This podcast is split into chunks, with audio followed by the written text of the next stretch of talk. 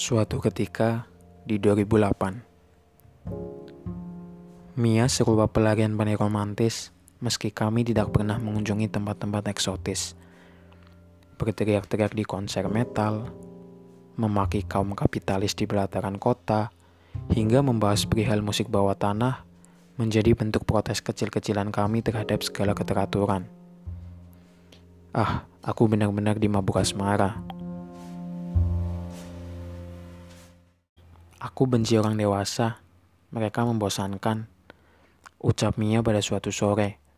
Sambil minum susu, matanya menyapu pegawai kantoran yang baru pulang kerja kala kami duduk di emperan beraga.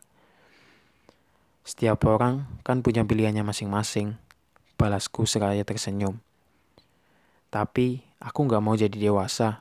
Aku nggak mau menjalani rutinitas yang sama terus-menerus sampai aku tua. Menakutkan banget hidup kayak begitu. Aku terkekeh. Sedikit lama terdiam, sebuah kalimat terlontar dari mulutku. Kita bikin perjanjian yuk. Kalau kita berdua lulus kuliah, kita harus mendefinisikan ulang arti kata dewasa. Mendefinisikan ulang arti kata dewasa, Mia mengernyitkan dahinya. Iya, kita harus menunjukkan pada dunia bahwa menjadi dewasa itu nggak selalu membosankan. Kita buktikan bahwa kita berdua bisa tumbuh dewasa dengan mengagumkan. Seruku sambil menyodorkan jari kelingking tangan kananku. Gimana? Setuju? Mia tersenyum. Janji, katanya mantap. Lalu mengaitkan jari kelingking tangan kanannya di jari kelingkingku.